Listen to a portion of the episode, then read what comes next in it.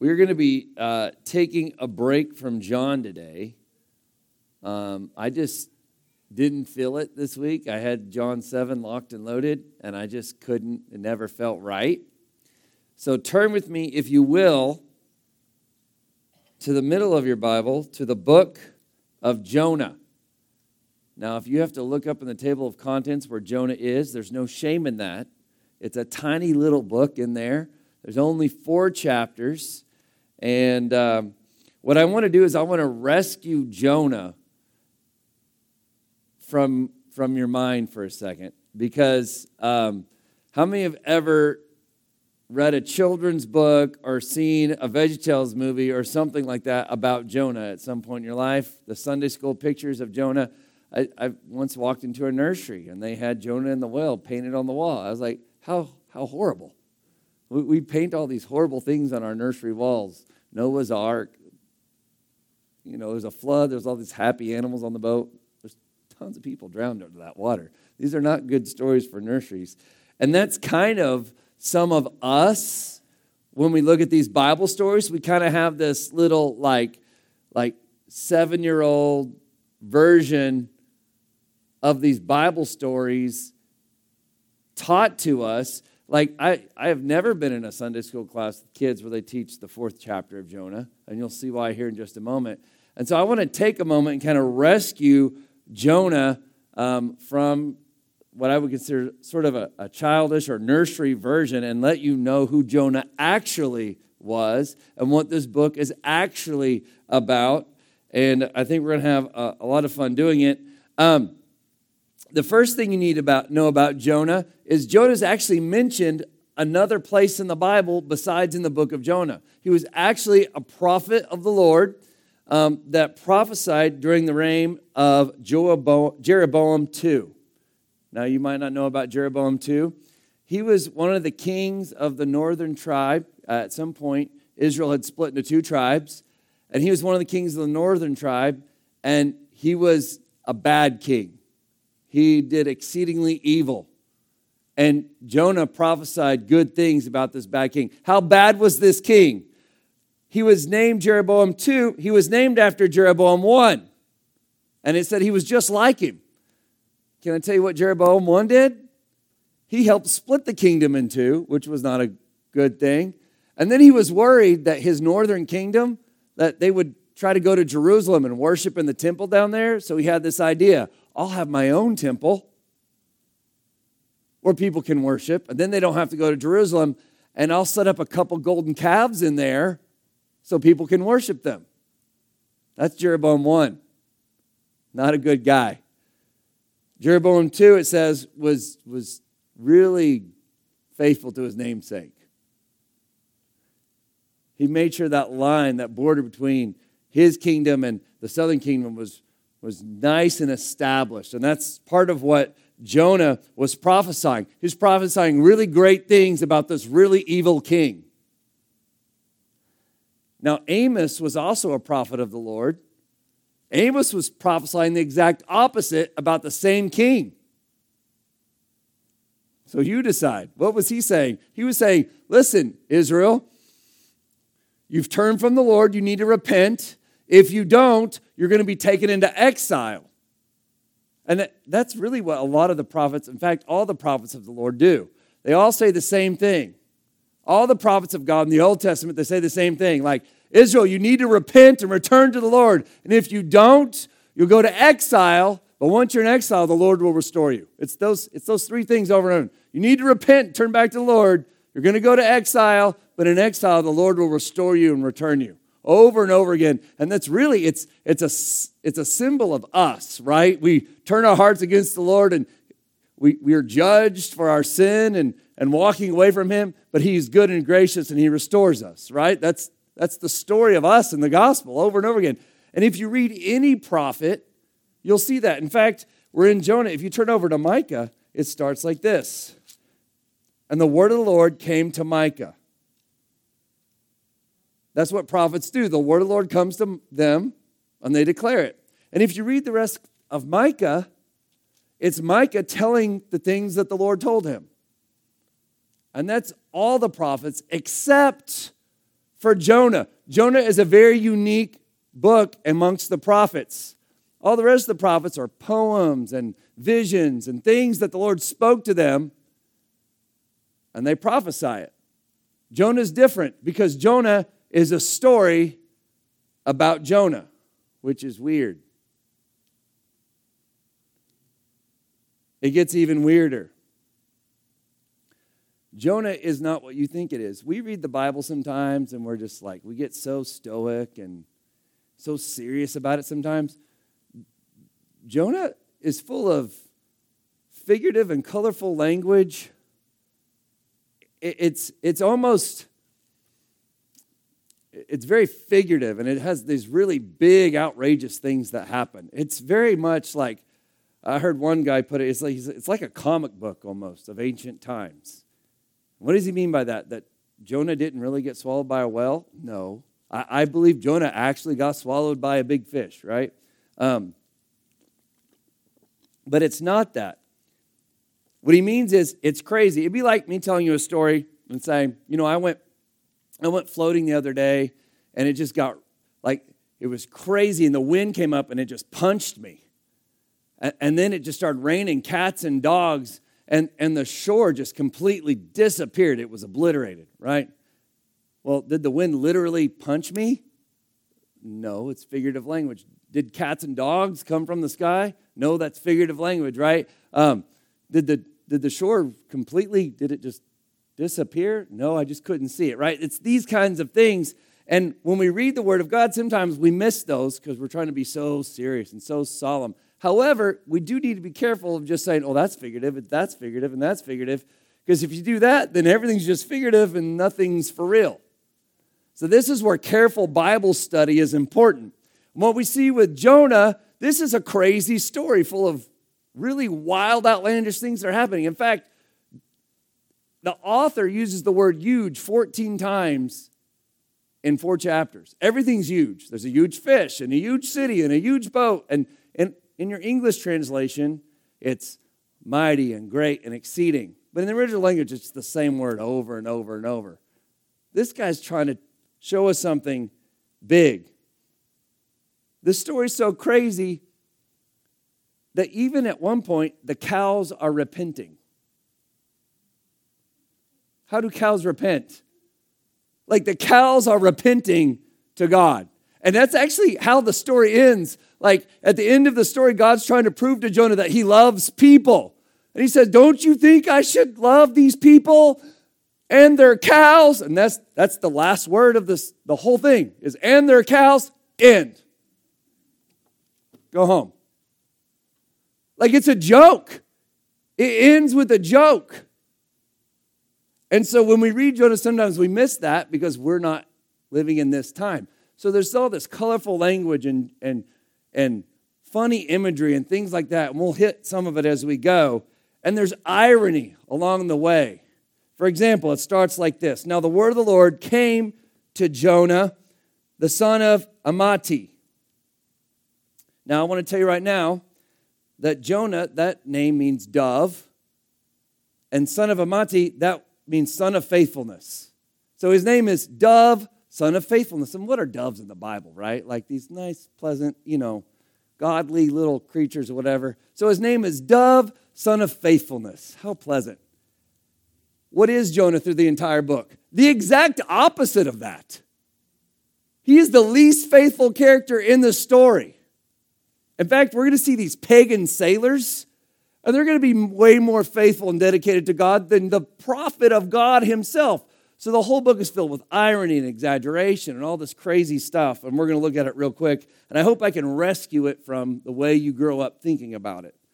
It says, so the, so, so the word of the Lord, and that's capital Lord, so that's Yahweh, the word of Yahweh came to Jonah, the son of faithfulness, saying, Arise, go to Nineveh, the huge city, and call out against it, for the evil has come up before me. The Lord, He doesn't like evil. He doesn't like sin. Let's, let's just be real clear. Sin is sin, and the Lord judges sin. We, we don't like to talk about judgment much in our culture, but it's there. So, what did Jonah do?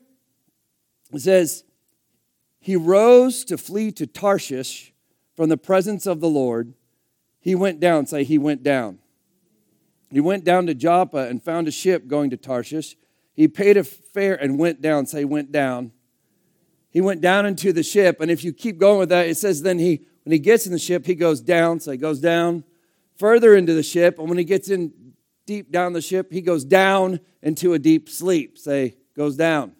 And this, this language is actually like a, a metaphor for death.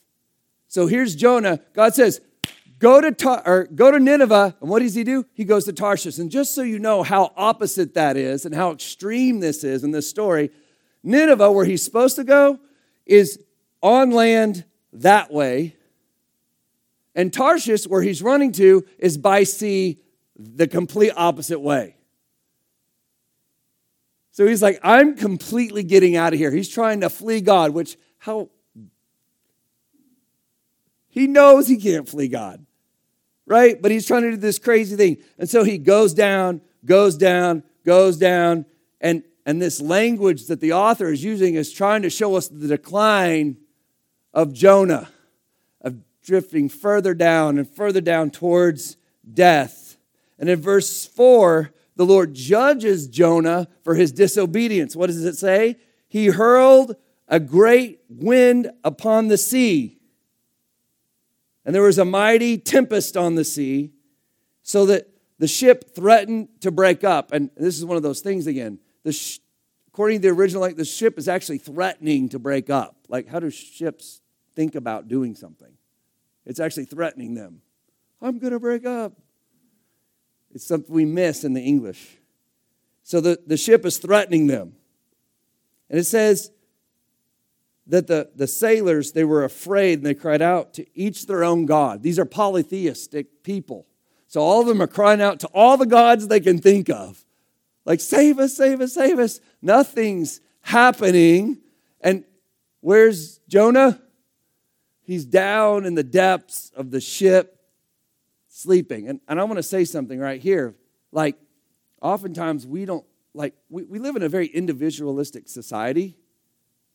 And especially in America in 2022, it's all about me. And our sin is that way too. We don't think our sin affects other people. And I want you to lean in on this point right here. We think, well, if I sin, it really only affects me.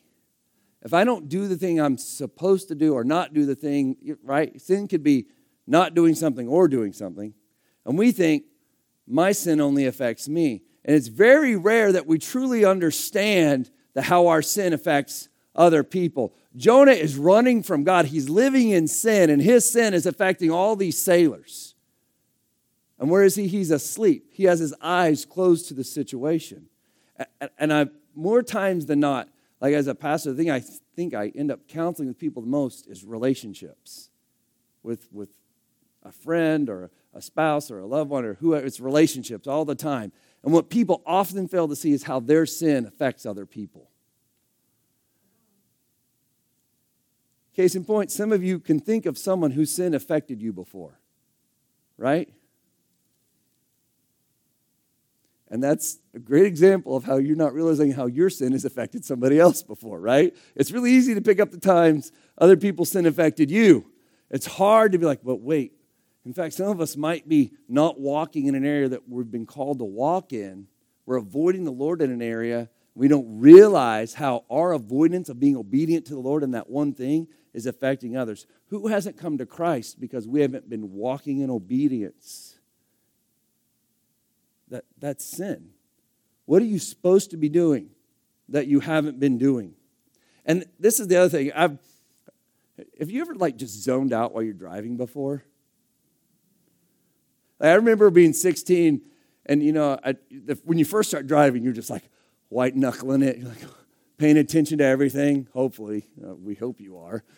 But I remember the first time, I mean, I was very careful driving. I remember the first time I made it all the way to my house out by Oak Grove from Berryville School. I was pulling up in and I put the car in park and I was like, how did I get here? You ever do that after a long day of work? You just you just drive, and all of a sudden you're just home. And just for all that time, you were zoned out. Where were you? What happened? I hope there were no kittens in the road. Like, this is insane. This is kind of where Jonah's at. He's just asleep. And that's us sometimes in our spiritual life. We just zone out. We just go through the routine of life day after day after day. And the Lord's trying to call us and wake us up to do something. And what convicted me was I wrote this in my notes is where could I be today if I had started something that God called me to do three months ago? Like we live in zone, like I'm just to live in this routine and zone out and keep everything the same. Yeah, but a few examples. What if you like you've been saying for for months I want to start working out. What if you had actually started working out three months ago? Where would you be today? Like three months ago wasn't that long ago, right? Especially if you're older. Like three months seems to get shorter and shorter and shorter. What if you'd start working out? What if you started dieting three months ago? Like you keep saying to yourself, I'm going to do that. What if you started running three months? What if you started studying, like, I'm going to start studying the word more? Like, if you'd have dove, dove into James three months ago, today you'd be an expert on the book of James, correct? Yet we keep saying, well, I'm gonna, I'm gonna, and we just live zoned out and asleep. Where would we be today if we just, like, uh, three months ago, what's this, September? What was three months ago? June? Was that June? That was yesterday, right? What's three months from now? December? I'm trying to do math here. December's not that far away. Start your shopping, right? It's not that far away. Like, it's coming. And June doesn't seem that long ago.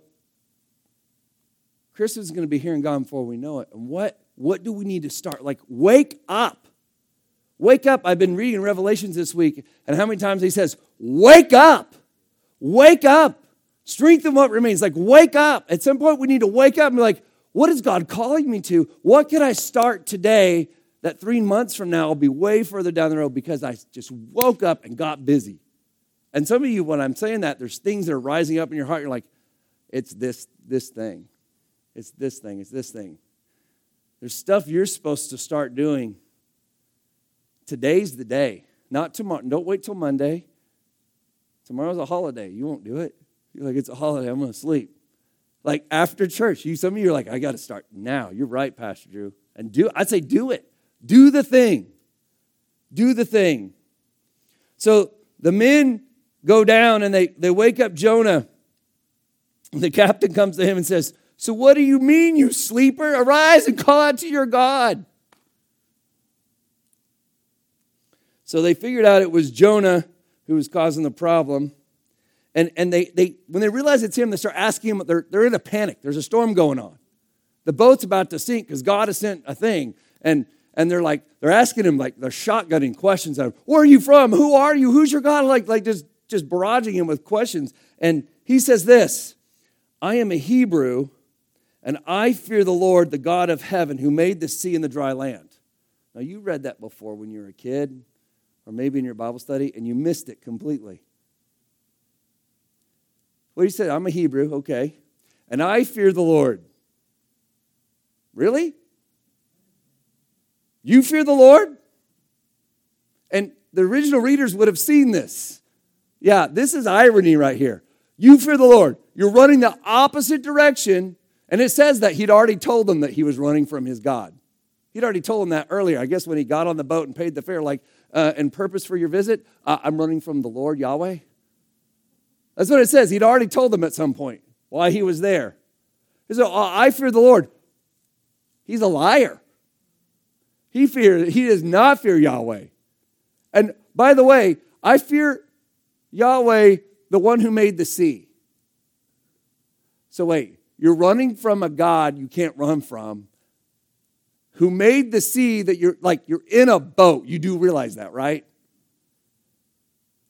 And if you're chuckling, that's exactly what the author wanted you to do when you read that to chuckle and be like, this guy's a moron.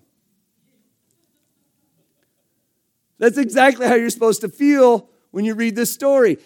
And yet, the moment you start getting critical of Jonah is when you realize that the writer of Jonah isn't actually talking about Jonah. He's talking about Drew. See, this story is actually a mirror. And we, we so much, we're like, man, it'd be so good if they got a hold of the word, or if they, and we want the, we want the word to be a, a window into people's lives. But before the word can ever be a window, it has to be a mirror. And so turns out the moment I start getting critical of Jonah and thinking, what a moron, oh. This story is actually about Drew and how the Lord is wrestling with Drew. He said, I fear the Lord who made the sea. And they say, and said, when the men heard this, they were exceedingly afraid. So one of the two of them actually did fear the Lord. Was it the prophet of God or the pagan sailors? Irony again. The pagan sailors are the only ones that actually truly fear the Lord. That's how this kind of weird situation is going on in this story. They say, What have you done? Because he'd already told them what was going on. So they, he tells them what to do. He's like, If you want this to stop, you're going to have to throw me overboard. Like, We're not doing that. We're, we're, we're not doing that. Finally, it comes to it where they finally, like, okay, fine, we'll throw you overboard because it won't stop. And you could think of this one of two ways. One, Jonah has finally come to himself and realized the mistake he's made, and he's wanting to pay for his sin, which could be a possibility. Or, if you read chapter 4, which once again is left out of all the children's books, you know, the little ones they have in the Sunday school, you know, the nursery over here, this part is in there, where he pleads with the Lord several times. He throws a temper tantrum. He's like, just let me die. Like over and over again. He's like, oh, just let me die. Like that's his attitude. So I, I personally don't think he's just trying to be like, well, it's time for me to pay for my sin. Just throw me. Over. I think he's more like, you know what would really show God? I'm not going. I'm not going to Nineveh. I don't care what he says because they're trying to row back to land and can't get there. He's like, you're going to throw me overboard. I'm just just let me die. So finally, they do. What's crazy is if you look at verse 16, it says, Then the men feared Yahweh exceedingly, or huge. And they offered sacrifices to the Lord and made vows. They committed themselves to Yahweh. And this is what's so great and how awesome our God is. You can actually be running away from God, and God will use your disobedience to bring people to himself.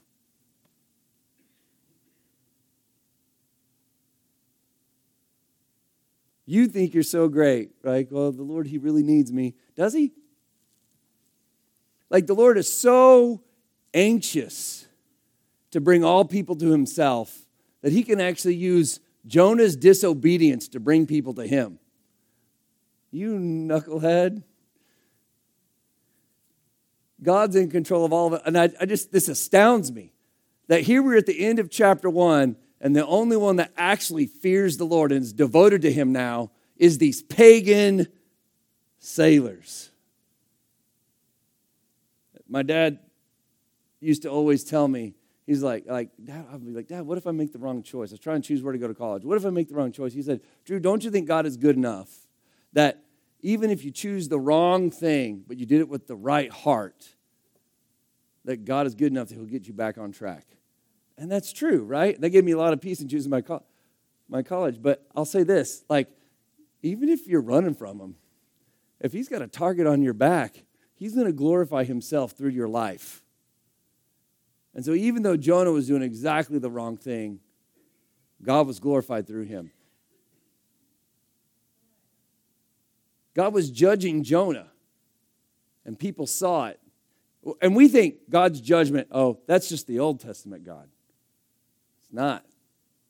We'll talk about that here in just a moment. I have to move quickly. Verse 17 says, And the Lord appointed a huge fish to swallow up Jonah. And that, would be like a great the end right there. He's dead. That wouldn't you think? If you read that, if you're the reader, now you guys all know how the story goes, but if you read that for the first time, you're like, now he's dead. He wanted to die, now he's dead. And then it says this And Jonah was in the belly of the fish for three days and three nights. And, and I want to say this is so important because, like, when, when Jesus is walking on the earth, the religious leaders look at Jesus and say, Give us a sign that you're the Messiah. Give us the sign that you are who you say you are. He said, I'm not going to give you a sign. The only sign you're going to get is the sign of Jonah. Three days and three nights, I'll be in the belly of the earth. What happens after that, after three days and three nights? He raises from the dead. And so, this is an important part of Scripture because what we're supposed to assume here is that Jonah is like dead because Jesus was dead. And some people say, well, this is why. Some people think Jonah is just a parable. And I'll say, even if you think Jonah didn't really happen and it was just a parable, the lesson's still the same. It doesn't change anything. Now, I think this actually happened. Well, then how did Jonah, how did he breathe in there for three days and three nights? Okay, wait a minute. So you believe God can send a storm and God can send a huge fish, but he can't send oxygen? Or maybe Jonah actually prayed this prayer we're about to kind of look at, and then he died. And maybe God resurrected him when he fished threw him up. I don't know how it worked. But we're going to get caught up into there wasn't enough oxygen in the belly of the fish. I, guys, the Bible is supernatural. You realize that, right? Do you realize that God still does supernatural things today? The fact, first of all, the fact that He draws your heart to Him is supernatural. The fact that people are still healed and that checks come in the mail at the right time, these are all supernatural things. And yet we're just like, no, God doesn't do supernatural stuff anymore. Like we put on these like tunnel vision blinders and we're like, how would He breathe in the belly of the fish? Because He's He's God. But it's still outrageous that he's in the belly of a fish for three days. This is crazy. This is crazy stuff. 2 1 says, Then Jonah prayed. Finally, I think might be a better translation. Finally, Jonah prayed. My, my buddy David Brockman, he said, most people won't turn to the Lord until they hit rock bottom. But here's the thing everyone's rock bottom is at a different place. Yours and my rock bottom aren't the same, right? And uh, that's David Brockman. His testimony is when he was in high school, he was using meth. And he got sent to drug rehab. And he met his wife, and we became best friends. And now he's discipling people to Jesus. He discipled me. The guy's never been to Bible college, he's just been to drug rehab. And he discipled me. Why? Because the kingdom of God is upside down what you think it should be. Listen to his prayer. We're going to hit this quick. I'm really close to being done. I know it doesn't seem like it. Um, I called out to Yahweh out of my distress, and he answered me. And I would say sometimes what we do when we get into distress is we say, God, you're not even there. It could be his judgment on you, first of all. Sometimes we rebuke, we rebuke the devil, and it's actually the Lord trying to get our attention. Hello? I called out to the Lord out of my distress, and he answered me out of the belly of Sheol. This is like the deepest, darkest place of death. Remember how Jonah kept going down and down and down and down? Now, where is he? Now he's way down in the belly of death itself. He doesn't say a fish, he's talking about death itself. He's way down in there. It says, even in that deepest, darkest place, you heard my voice. And that's how great and awesome our God is, right? That even in our deepest, darkest place, even when you have been completely rebelling against the God of the universe who loves you incredibly and he's put judgment on you, even when you're in your deepest, darkest place, you can cry out to him and he will hear your voice. He will answer you. Verse 3 says, You cast me into the deep, into the heart of the seas, and you, all your waves billow over me. Wait a minute. Who cast him into the seas? Who's he saying did it? I was pretty sure it was the sailors, right? Aren't they the ones that tossed him overboard? What is he saying? He's saying it was God that did it. It was Yahweh. Yahweh tossed me overboard, which is true.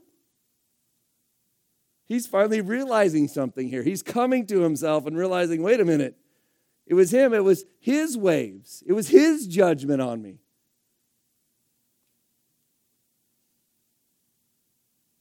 Verse 4 Then I'm driven away from your sight, and yet shall again look upon your temple. And what I love about this is he's like, I was driven away from your sight. Well, that's what he wanted. He wanted to be away from God, he wanted to be out of his sight, but now he's having a change of heart.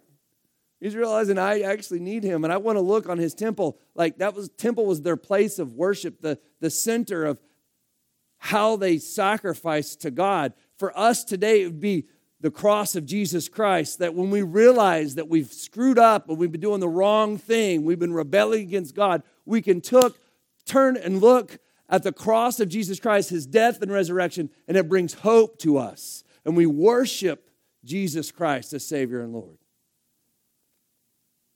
He talks about how the deep water surrounded more of this imagery of going deep and going down deeper and deeper. And it says, You brought my life from the pit. Okay, now we have up. You brought my life from the pit. So now we have this direction of, of going up. And we sang that today. And he talks about remembering Yahweh, remembering the Lord, and praying in his temple. He talks about the steadfast love and thanksgiving and sacrificing, how salvation belongs to the Lord. He's in a completely different place by the end of this prayer. He's realizing that God is good and He's faithful and He's loving. Yay, Jonah! And that's the end of the story. That'd be great. Verse 10 And the Lord spoke to the fish, and it vomited Jonah out on dry land. So he gets out, he's got seaweed all in his hair and everything else, cleans himself off. Who knows what this looked like? And look at chapter 3, verse 1. Then the word of the Lord came to Jonah the second time. I would underline that in your Bible. The second time. Isn't God gracious and good? He's the God of second chances. I told you once, I'm not going to tell you again. Have you ever said that as a parent? I'm not going to tell you again. And then what do you do? You, you tell them again. Um, I've heard you. I've heard some of you right here in this church. I told you to stop that. How many are grateful that God tells us again? He tells us again. He, he wants us to walk in obedience to Him. He, he tells him to go to Nineveh, and it says that Nineveh is a town so big it takes three days to walk across. Now, archaeologists tell us there was no town that big, right? And so I think this would be one of those exaggerations again. Like if I said, man, Kings River was so high, there was like people pulling tubes behind pontoon boats. There wasn't, right? That's just it's outrageous. So I, I think it was a really, really big city. Maybe it was, and we just haven't found it yet. I don't know. It could be literal. I think this is him just exaggerating again. This is a really big city. And so Jonah, it takes three days to get across. He only goes in one day, one day's journey, right? Some people think it would have taken him three days to walk across and preach. I think you're over spiritualizing it. I think he was just trying to say it was really big, but he didn't go all the way through. He just went a, a third of the way through, like a little bit in there. And what does he say? In the Hebrew, he says five words. Five words.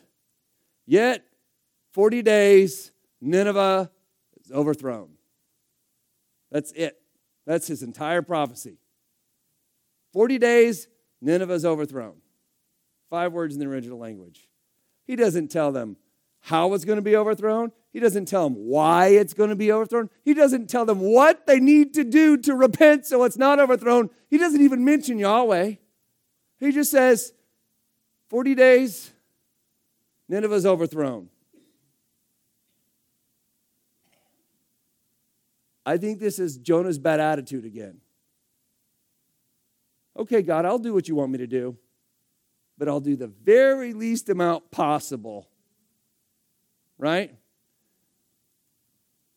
I know, God, you're asking me to serve in this way or help this person do that. I'll do the bare minimum. I'll show up on Sunday. That's it. I know, God, you're asking me this. I'm going to do the bare minimum what you called me to do.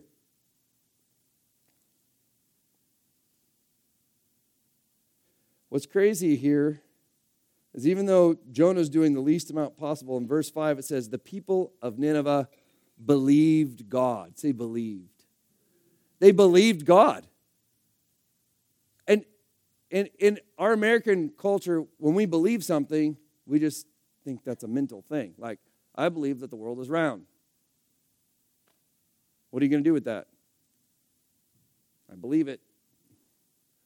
Like we we have a and you I wouldn't say most of the people in this room, but like we know in in our Christian culture, people say they believe in Jesus, but then their lives never change, right? It's like I just believe.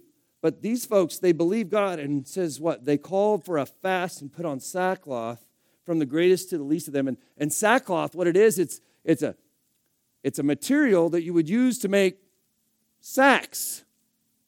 Not nice stuff, right? Like you need sacks of stuff, so you use sackcloth. In fact, some of them would just take a sack, cut a hole in it, and just wear the sack. Why would people do that? Because it shows humility. It shows that like I, I'm humbling myself. I, I'm not going to wear my nice clothes. I'm going to I'm going to put on sackcloth. I'm going to fast. How, what does fasting do to you? It makes you feel vulnerable, it makes you feel weak, it gives you diarrhea. Like it's not a comfortable place to be when you're fasting, it's a humbling of yourself. And so what's happening is they believed God and it resulted in action.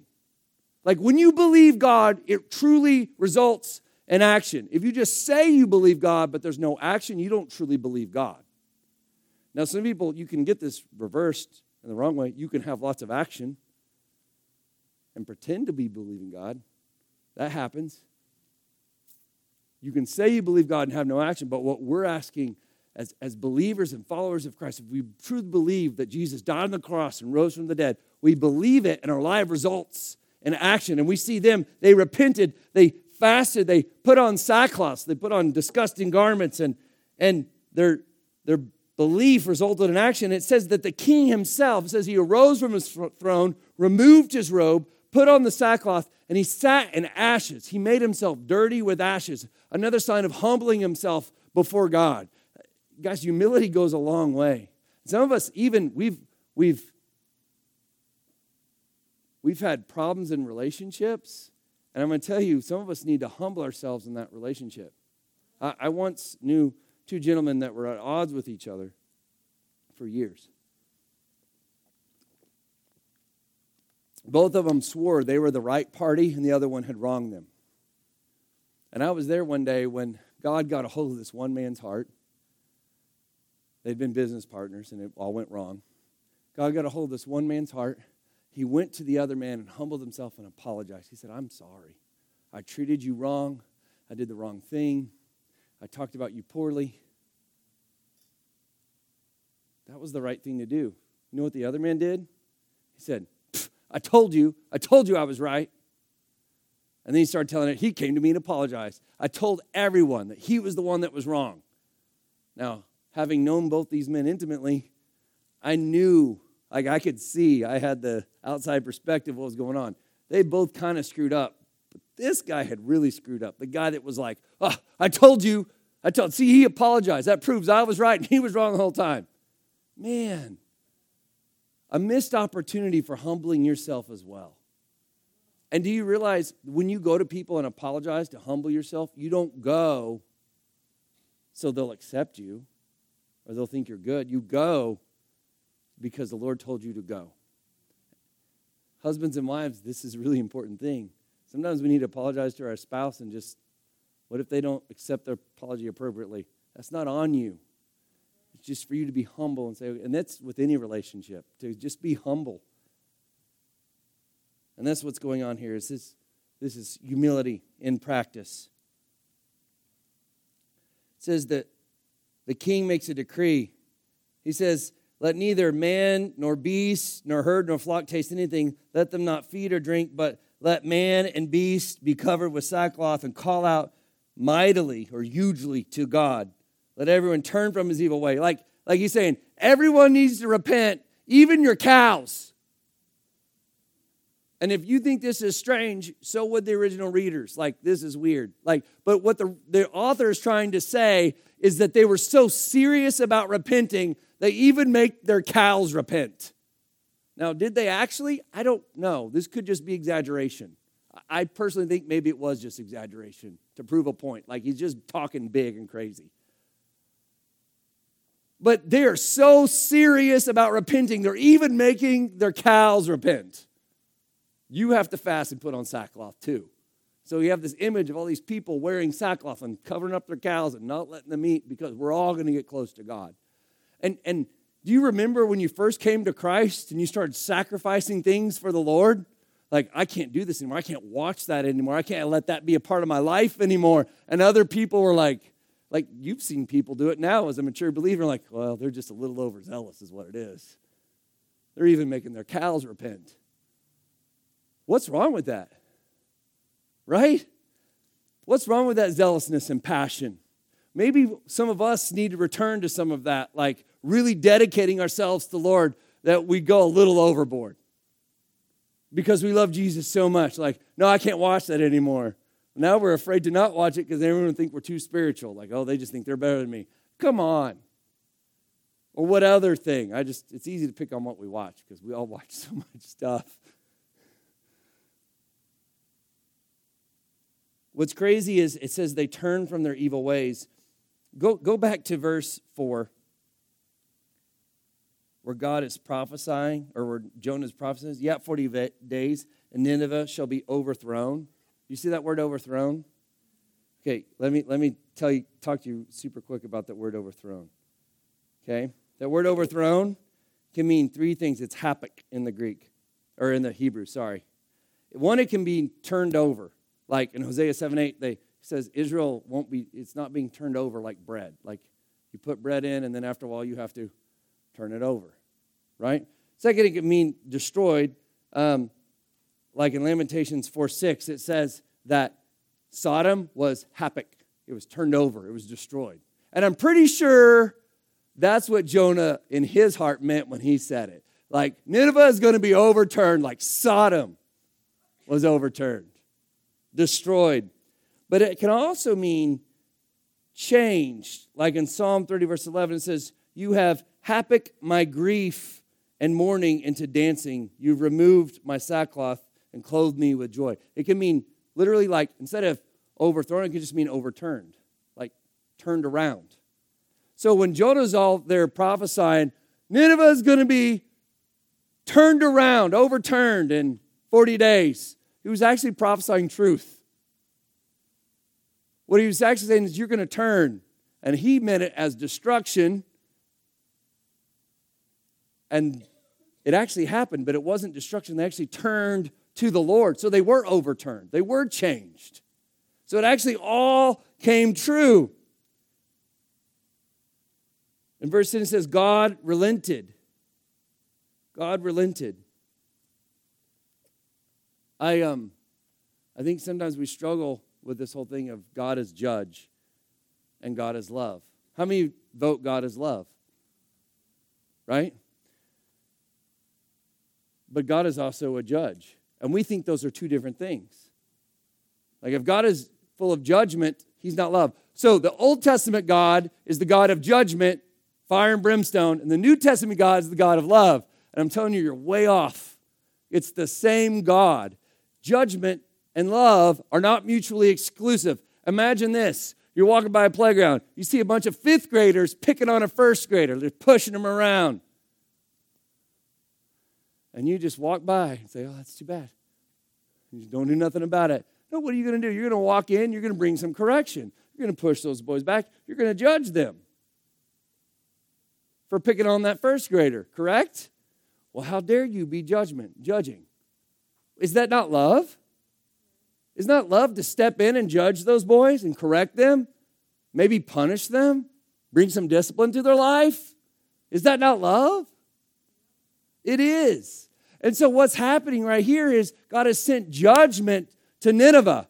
He said, I'm bringing judgment to your house. And they change. And so, God relents. And here's what's so crazy the place where judgment and love meet is something we call grace.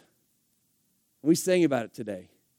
A place where love and judgment meet, we call that grace. And that's exactly what we find in the cross. Jesus hung on the cross to take the judgment of God because he loved us, which extends grace to us. Right here in this story, we see grace. Um, Robert, come on up. You know what I think is crazy when I was talking about humbling ourselves? Says the king of Nineveh got off his throne. Some of us need to get off our throne.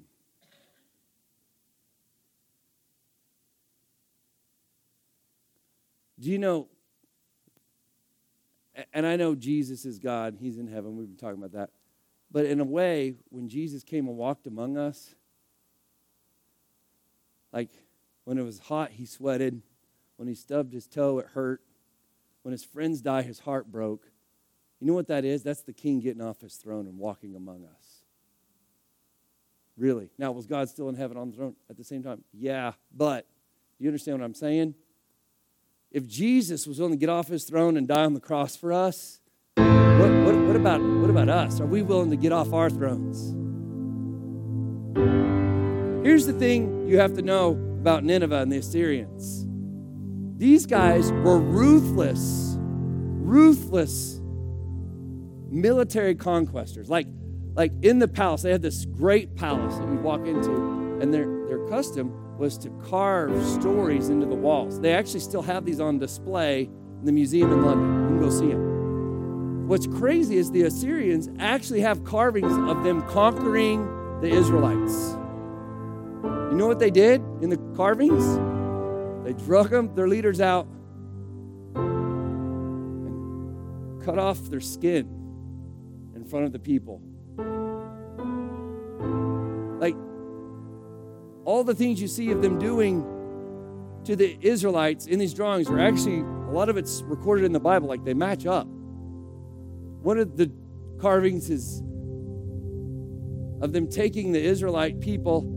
They took trees and cut them down and made spears at the end, both ends. And then they, they'd impel them and stick them in the ground way up in the air. Dead bodies just all over in the air. A forest of dead bodies. These, this is the people of Nineveh. These are evil people. Think, think Nazi Germany. Think that. That's the people of Nineveh. Evil people. And God had grace on them. God was forgiving to them. Could God forgive a Nazi?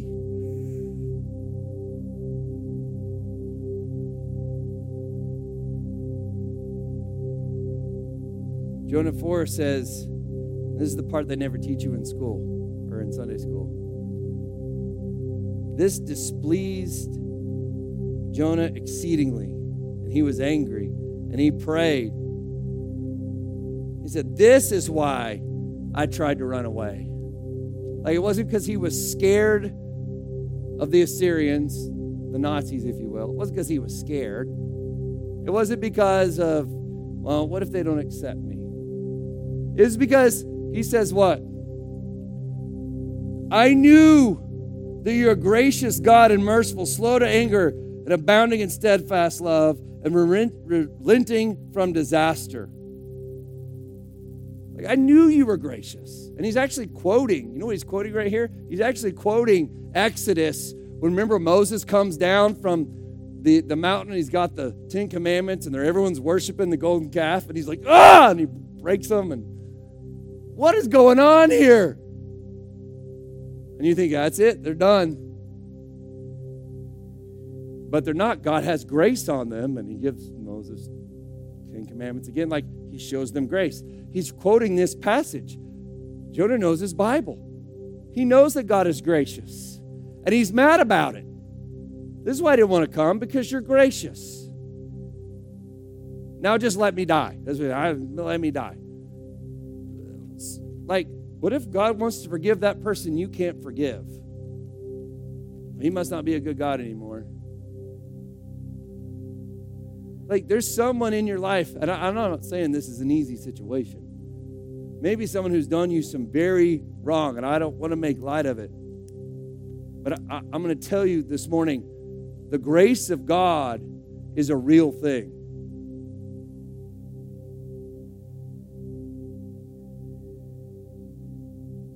So Jonah, he goes up on a hill, he makes him a tent, he sits there and he waits for God to destroy them. God never does.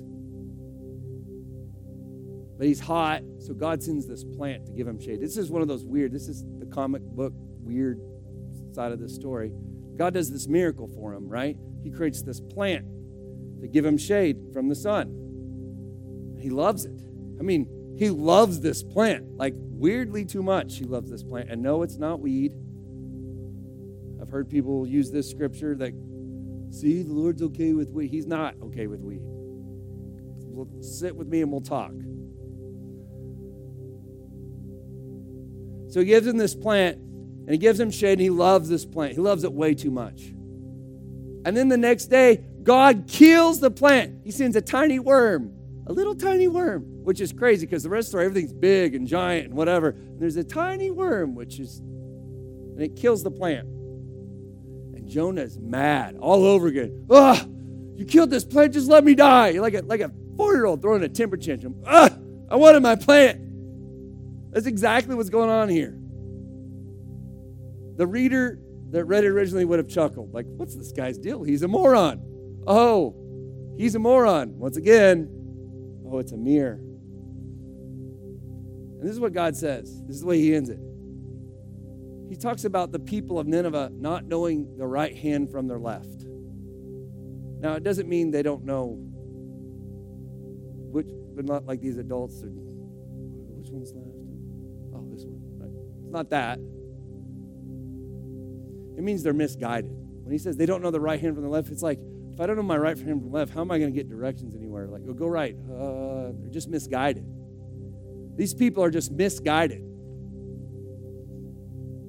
And this is what he says You pity the plant for which you did not labor, nor did you make it grow, which came into being in a night and perished in a night.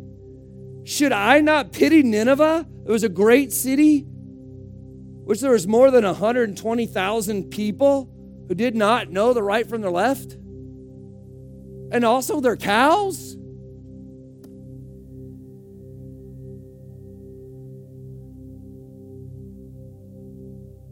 So he ends with this kind of funny thing and the cows. So we have this story of Jonah. And that last section that's never taught in your in your Sunday school class because it's weird first of all. And it makes Jonah look like a jerk. And we can't we want Jonah to look like a hero. He finally went and told the people of, you know, turn to the Lord. He never said turn to the Lord. Not one time. He didn't mention Yahweh at all. He was just completely selfish from start to end. And this is the weird book of Jonah. So now let's hold this thing up as a mirror to us. Who is God trying to use us as influence in their lives? Like we believe that Jesus died on the cross for our sin and our shame, He rose from the dead, He has full victory, and that He will extend forgiveness to anyone. He's willing that none should perish, but that all should come to repentance. And guess what? He wants to use you to do it. The scripture says, how, how will they know? How will they know unless someone preaches? Like, how will they hear unless someone preaches? And how will someone preach unless they're sent? Like, we're the sent ones. Like, it's us. And there's that person that you just can't stand, and you don't care if they know God or not. Maybe that's not the way you think about it, right?